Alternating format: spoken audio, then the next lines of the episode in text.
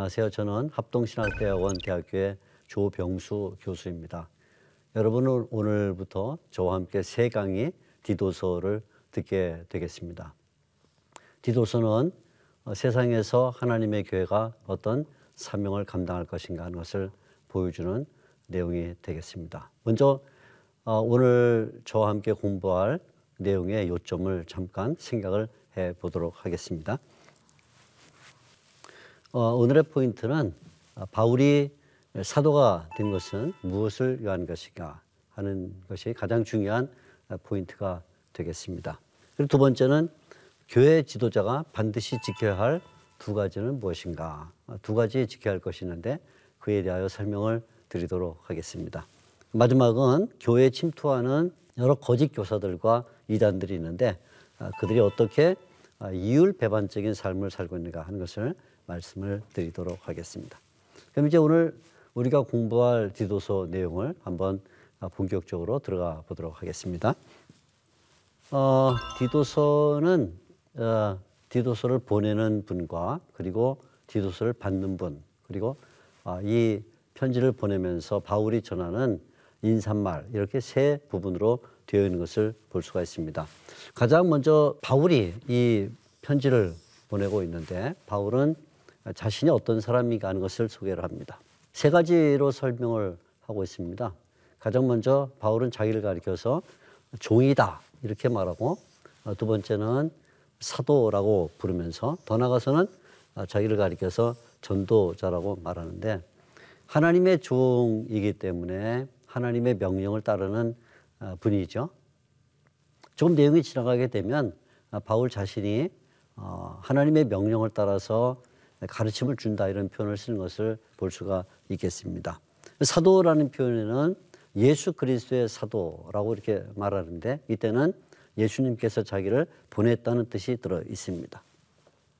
마지막에 전도자라고 말할 때는 어, 하나님께서 주신 이 구원의 복음을 어떻게 자기가 맡았나 하는 것을 말하면서 어, 구주 하나님께서 명하신 대로 어, 자기에게 이 전도가 맡겨졌다고 설명을 해 줍니다. 그래서 가장 먼저 바울은 지중해 한 섬이었던 그레데라는 곳을 방문을 해서 여기에 복음을 전하게 됐고 이 그레데에 교회를 세운 다음 그레데에서 목회를 하도록 바로 자기의 제자인 또 아들인 디도를 여기에 두게 되었습니다. 그래서 어, 바울이 디도를 그레데에 둠으로써 앞으로 어, 어떻게 목회를 해나가야 될 것이냐는 것을 말해 주게 되었죠. 그래서 가장 먼저 우리는 편지를 보내는 이가 바울이다 하는 이 점을 기억을 해야 될 것입니다.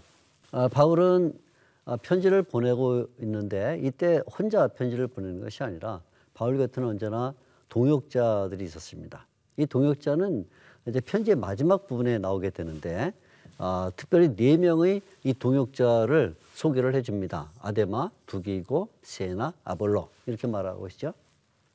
우리가 사도 바울의 활동을 살펴보게 되면 사도 바울은 혼자서 사역하는 경우는 거의 없는 것을 알게 됩니다. 거의 사역 초기부터 시작해서 사역 말기까지 언제나 그 주변에는 걸출한 어, 동역자들이 함께 있어서 하나님의 말씀을 전하는 일을 했습니다. 그래서 동역자 없는 바울 생각해 볼 수가 없습니다. 오늘날도 우리가 하나님이 일할 때는 이 사실을 잘 기억을 해야 될 필요가 있을 것 같습니다. 그런데 마침 바울은 이 당시 편지를 쓰면서 니고볼리라는 한 지역에서 체유를 체유를 하게 되었고 그때 디도를 만나고 싶은 마음이 있어서 디도에게 빨리 니고볼리로 와서 자기를 보라 이렇게 설명을 하게 됩니다. 오늘 나오는 디도서 1장 12절에서 13절까지 말씀에 그 내용이 들어있는 것을 볼 수가 있습니다.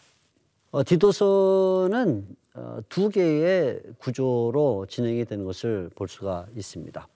먼저 어, 교회에 있는 여러 일꾼들 또는 교회를 구성하고 있는 다양한 어, 부류의 신자들에게 주는 권면의 말이 첫 번째 중요한 내용을 이루고 있고 또 하나는 어, 교회 안에 은근히 들어오는 이 잘못된 사상들 소위 우리가 말하면 이단 또는 거짓 교훈들이 들어와서 그것을 어떻게 방지할 것인가 하는 것을 설명해 주게 되는 것이죠. 그래서 어, 디도서는 두 개의 축으로 되어 있다고 말씀드렸는데 다시 한번 어, 설명을 드리면 여러 계층의 사람들에게 주는 겉면이 들어 있습니다. 여기에는 이제 나이가 많은 분들부터 시작해서 나이가 젊은 사람들 그리고 또 어, 당시의 사회의 한 구조 속에서 존재했던 종들에게 주는 어, 말씀이니까 우리 모든 사람이 봐야 될 이야기를 합니다. 그래서 먼저는 어, 교회의 두 중요한 직분인 장로와 감독에게 주는 이야기를 1장에서 말하고 그다음에 2장에 들어가게 되면 늙은 남자, 늙은 여자, 젊은 여자, 젊은 남자, 종들 이렇게 많은 사람들에게 권면을 주면서 하나님의 교회에서 어떠한 어, 생활을 해야 될 것이냐, 어떤 생각을 가져야 될 것이냐는 것들을 우리에게 보여줍니다. 그 다음에 또 하나 중요한 것은 이단에 대한 이야기인데, 물론 이단이 어, 교회 안에 침투해 들어오기 때문에 어, 말하는 것이 되겠죠. 그래서 이단을 방지해야 된다고 말하는데, 이단은 두 가지 종류의 이단이 교회 안에 침투해 들어오는 것을 볼 수가 있습니다. 하나는 바로 그 어, 디도가 목회하고 있는 그 서민 그레데 사람들 가운데 잘못된 생각을 교회에 유포하는 사람들. 그게 바로 그레데인이라 이렇게 부르는 사람들인데 이 사람들은 주로 헛된 말 또는 어, 속임수 또는 거짓말 이러한 어, 말을 가지고 들어와서 교회를 어지럽히는 사람들이었습니다. 그래서 중요한 것은 이제 거짓말을 어, 많이 유포했다 하는 것이 중요한 사실이 되겠습니다. 그또 하나 부류는 유대인들인데 어, 당시 유대인들은 어, 디아스포라 유대인들이라 어, 전 세계의 곳곳에 다 퍼져 있는데 바로 이 어, 디도가 목회하고 있는 그레데 섬에도 유대인들이 당연히 있었겠죠. 그들은 특히 허탄한 이야기를 유포하는 사람들이었습니다. 이것은 이제 다르게 말하면 신화 이렇게 부를 수 있는데 이 당시 유대인들은 어, 상당히 많은 종교 문서들을 갖고 있으면서 동시에 또 다양한 신화적인 이야기들을 갖고 있었습니다. 근데 그런 이야기가 교회 한번 들어오게 되면 교회가 매우 소란스러워지고 또 그 때문에 하나님의 말씀에 집착하기보다는 도리어 이런 허탄한 이야기들을 따라하게 되기 때문에 이런 이단이 무서운 이단이죠. 그래서 사도 바울은 그레데인의 거짓말과 또 하나는 유대인들의 이런 허탄한 이야기를 따르지 말라 이렇게 말을 해 줍니다. 그래서 결국 디도서는 두 개의 큰 구조 속에서 이루어지는데 어, 바꿔 말하면 이렇게 말할 수 있습니다. 결국 교회가 어, 설립이 되고 그 교회 안에 그만 어, 이단들이 침투해 들어왔기 때문에 사도 바울이 디도를 어, 목회자로 세웠고 우리 디도는 바로 그 이단을 방지하기 위해서 사도 바울의 가르침을 따라 설명해 주고 있다 이렇게 볼 수가 있겠죠. 그래서 디도서를 읽을 때는 언제나 이 두 개의 축 그러니까 여러 계층의 사람들에게 주는 권명과 또 하나는 이단을 방지하는 내용 이 두 가지를 늘 염두에 두고 읽어야 어, 디도서가 어, 제대로 읽힌다는 것을 우리가 생각을 해볼 수가 있겠습니다. 자 다시 한번 어, 이제 내용들을 간단히 정리를 해보면 도입부에 바울이 편지를 쓰고 디도가 편지를 받고 거기에 이제 인사말이 들어 있다고 얘기를 했습니다. 사도 바울이 자기를 설명하고 있죠. 어, 1장과 2장에는 여러 어, 부류의 사람들에 대하여 설명하는 중에 가장 먼저 장로와 감독 그리고는 여러 사람들에 대한 교훈이 이렇게 쭉 나오는 것을 볼 수가 있습니다. 근데 이에 대하여 권면을 주는 까닭은 교회의 어, 잘못된 가르침, 그레데인과 유다인들이 만들어낸 그 거짓 가르침이 교회에 들어와서 교회를 혼란스럽게 하고 있기 때문에 이단을 방박하는 내용이 들어있다 하는 것이 바로 어, 오늘 우리가 배워야 될 중요한 내용입니다. 그러는 3장에 어, 들어가게 되면 어, 우리의 어떻게 그리스도로 변화가 되는가 하는 구원의 문제를 크게 다루게 되는데 그 말미에 다시 한번 이단에 대한 이야기를 하는 것을 볼 수가 있겠습니다. 자 이제 먼저 사도 바울이 이 편지를 보내면서 발신하고 있는 분, 그러니까 이제 바울이라고 우리가 이미 설명을 하고 있죠. 그 다음에 수신자는 디도입니다. 그리고 어, 바울이 언제나 그러하듯이 편지의 어, 도입부의 첫 부분에는 어, 기원을 말하면서 하나님의 은혜 그리고 평강을 비는 그런 내용들이 예, 나오고 있습니다. 자 그러면 우리가 이제 바울이 자기를 설명할 때 아, 가장 먼저 설명한 것은 종이다 하는 것을 우리가 생각을 했고요. 그다음에 두 번째는 사도라고 말했습니다. 하나님에게 배어 있기 때문에 종이지만 동시에 아, 예수님에 의해서 보냄을 받았기 때문에 사도라고 말하는데 여기서 가장 중요한 것은 바울이 이런 직분을 맡았을 때 도대체 어떤 목적을 가지고 직분을 맡았냐 하는 것이죠. 직분의 목적이 나오는데 이 직분의 목적은 크게 세 가지로 설명을 드릴 수가 있습니다. 첫째는 신자들의 믿음을 세우는 것입니다. 그러니까 바울이 하나님의 종으로 예수님의 사도로 일하는 가장 중요한 목적은 결국 하나님이 택한 신자들의 믿음을 굳게 세우는 것이라고 말할 수 있겠죠. 근데 그렇게 믿음을 세운다는 것을 또 다르게 말하면 두 번째 목적이 되겠는데 그것은 진리의 지식을 알려주는 것이다. 다시 말하면 진리를 알려줌으로 말미암아 그들의 믿음이 견고히 서는 것이라 이렇게 보겠고 여기서부터 세 번째 목적이 나오는데 그것은 진리의 지식을 알려주어서 신자들이 영생에 대한 소망을 가지게 하는 것 이렇게 볼 수 있습니다. 이렇게 결국 어, 바울의 이 직분의 목적은 세 가지가 되겠죠.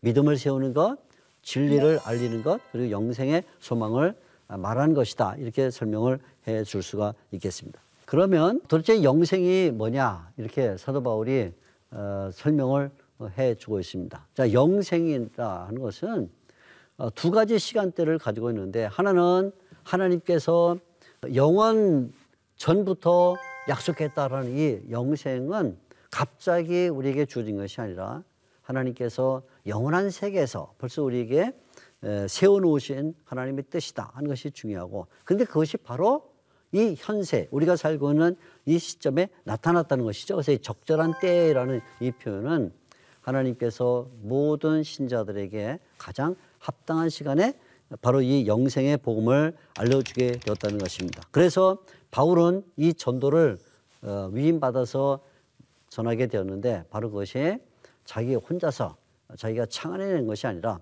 하나님께서 명령하신 그 내용을 전하고 있다. 그래서 아까 처음에 말한 것처럼 하나님의 종이다. 고 말할 때는 하나님의 명령으로 이 일을 하고 있다는 것을 우리에게 보여주는 것이죠. 자, 다시 한번 도식으로 보게 되면 바울이 자기의 신분을 먼저 설명을 합니다. 하나님 종이다. 또 예수님의 사도다.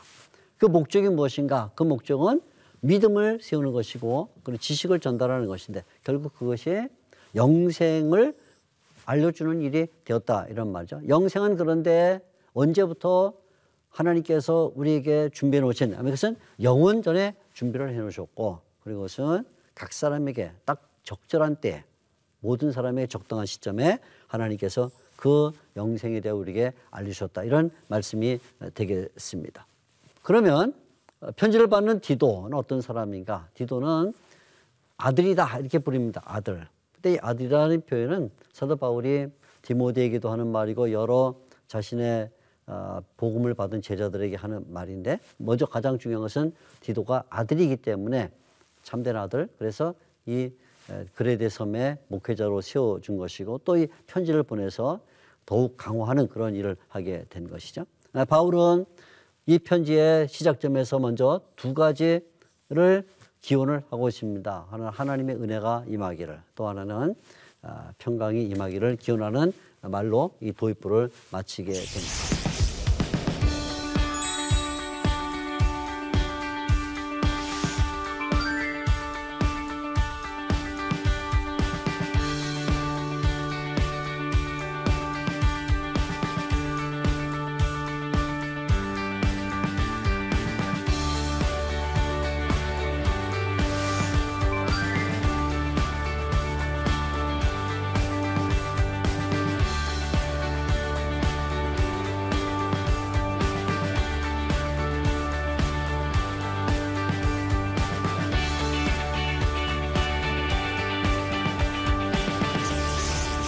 그리고는 이제 바울은 그러면 도대체 교회에 어떤 직분이 있어야 이런 이단들을 방지할 수 있는가 하는 것을 설명하게 되는데 그를 위해서 가장 중요한 두 가지 직분을 설명하게 되는 것이죠.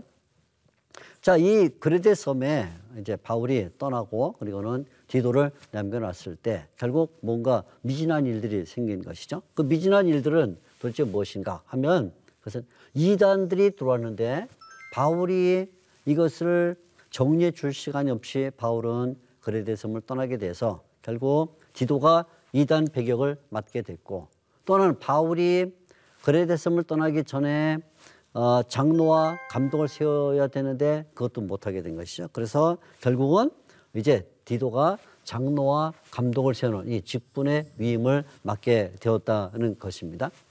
어, 오늘 이 말씀 가운데 가장 먼저 우리가 주의해야 될 것은 여기에 장로와 감독을 세운다고 할 때 도대체 어떤 사람이 교회의 지도자, 교회의 어, 리더로서 교회를 이끌어갈 사람이 되느냐 할 때 어, 장로, 감독 이렇게 말하는데 이것은 사실은 두 직분이 아니라 한 직분을 다르게 설명하고 있는 것입니다. 그래서 바울이 어, 두 직분을 다르게 설명하기 위해서 어, 장로라고 말할 때 주는 포인트와 그다음에 감독이라고 말할 때 주는 포인트가 조금씩 다르게 되어 있습니다. 가장 먼저 장로에 대하여 말할 때는 중요한 것이 뭐냐면 가정입니다. 가정. 그래서 반드시 이 장로는 한 아내의 남편이어야 된다. 이렇게 말하고 또 하나는 믿음이 있는 자녀야 된다. 두 가지를 말합니다. 한 아내의 남편이며 동시에 순종하는 자녀야 된다. 이렇게 말합니다. 왜냐하면 이제 우리가 주문해 보겠지만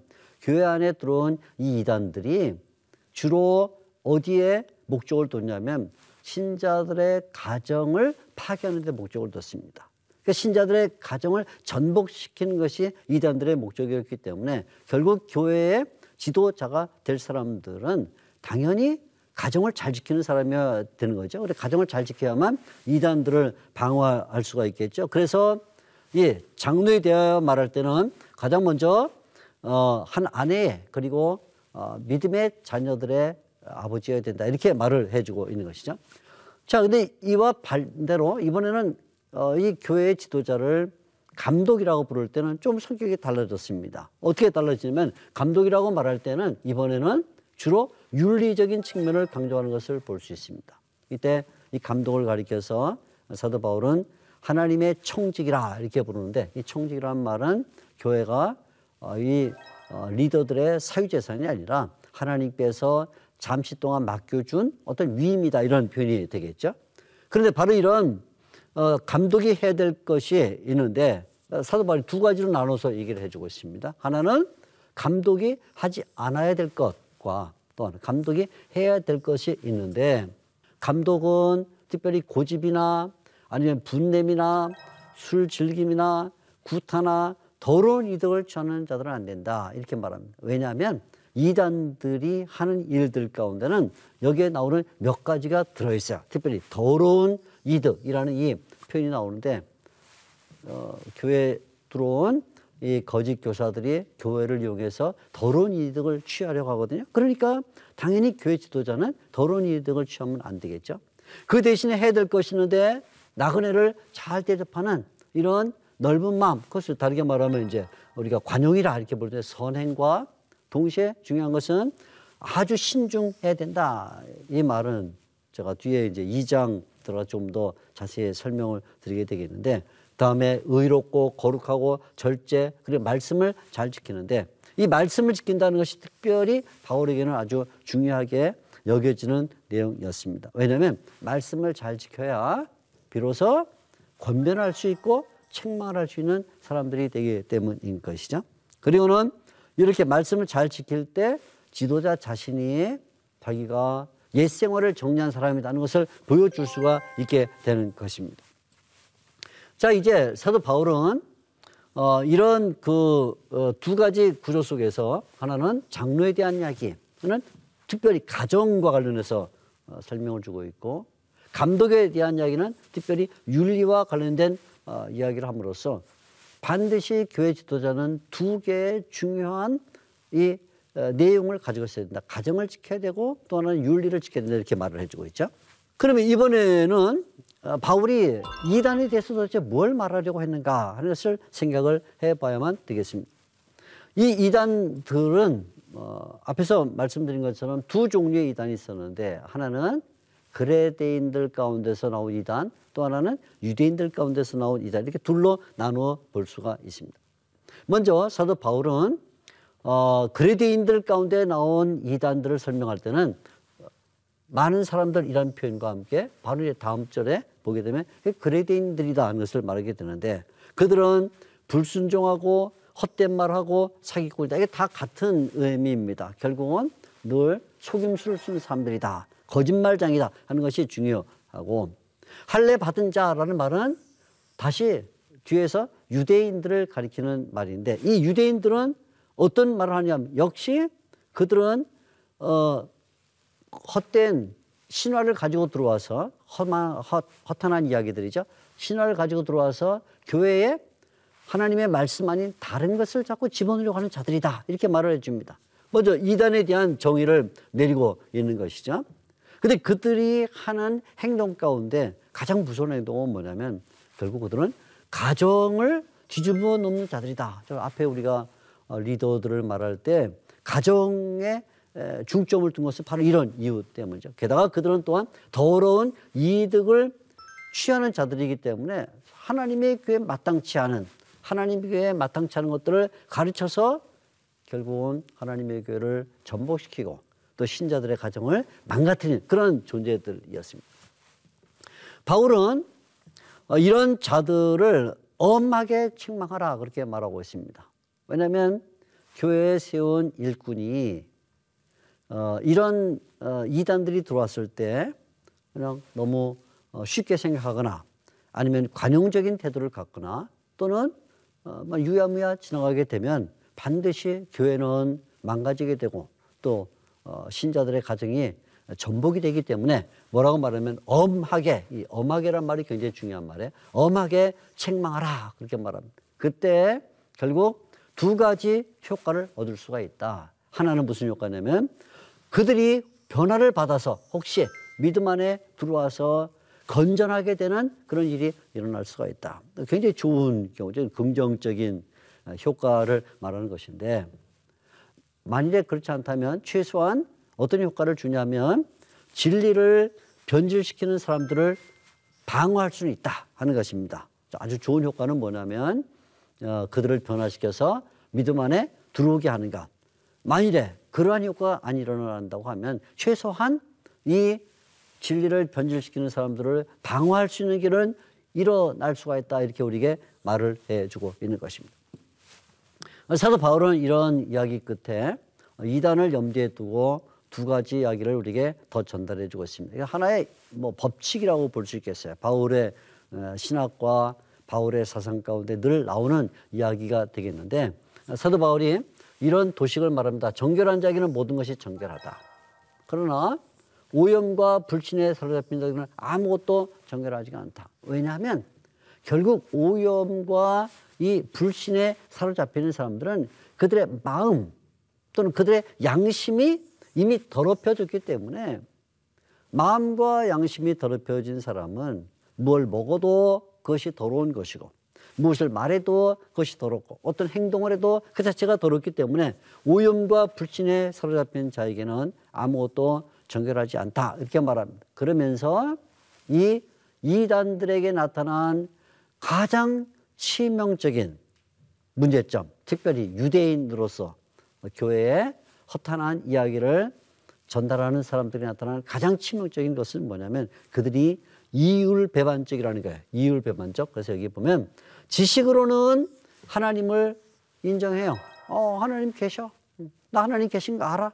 내가 성경을 통해서 또 구약 성경을 통해서 배웠어 하고 지식으로는 하나님을 시인하는데 문제는 행위로는 하나님을 부인하는 그 삶을 보게 되면 그들의 삶 가운데는 하나님이 계시다는 것을 전혀 발견할 수 없는 모습이 나타나서 결국 머릿속으로는 하나님을 시인하는 것처럼 보이지만 삶으로는 하나님을 대적하는 자들이 된다. 그래서 이런 사람들은 다르게 말하자면 그들은 아무런 선한 일에도 쓸모가 없는 자들이라 선한 일을 맡겨봤자 아무런 결과가 없는 자들. 그래서 사도 바울이 말하죠. 모든 선한 일에 그들은 무용한 자들이다 이렇게 말합니다. 그래서 바울이 이 어, 교회 안에 침투해 들어와서 신자들의 가정을 뒤엎으려 하는 이단들에 대한 마지막 정의는 뭐냐면 그들은 무용하다.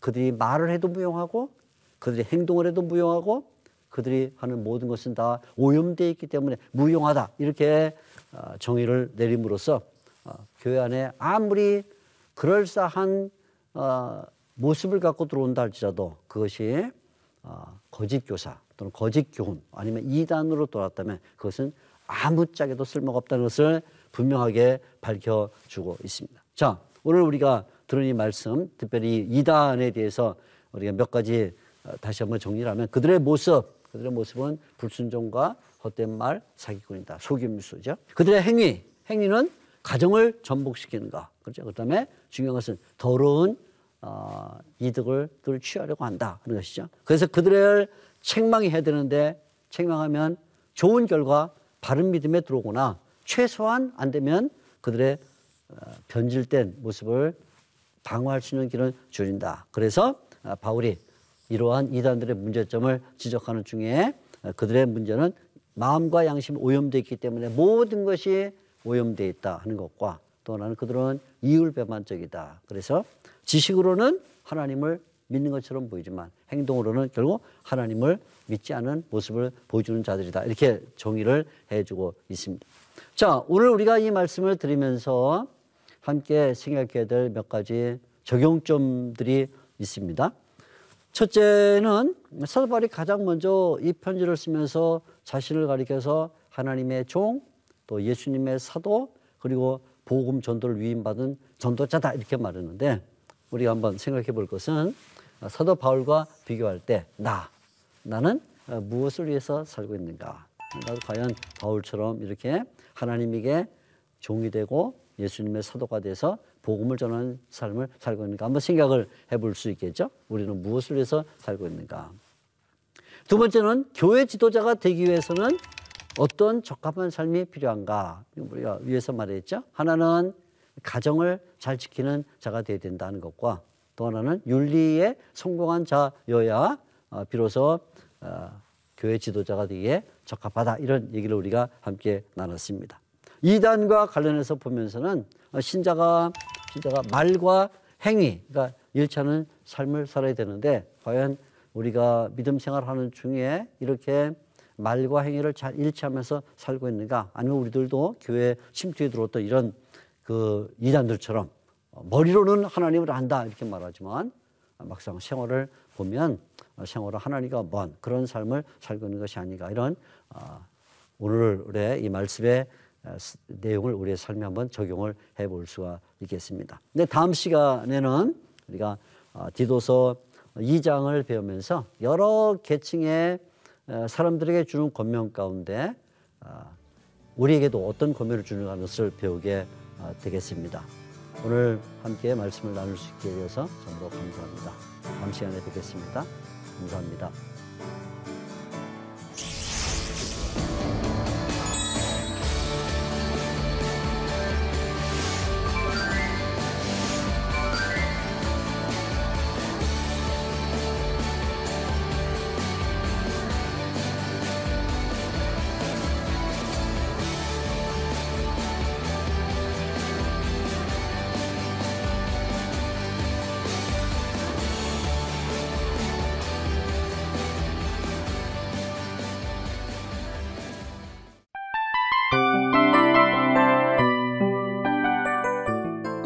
이 프로그램은 청취자 여러분의 소중한 후원으로 제작됩니다.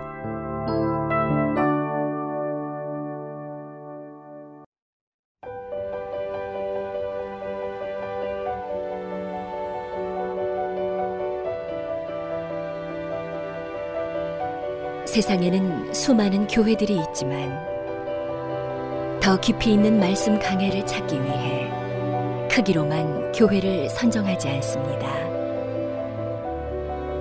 보다 좋은 영적 콘텐츠를 더 많이 나누기 위해 방송비를 받지 않습니다.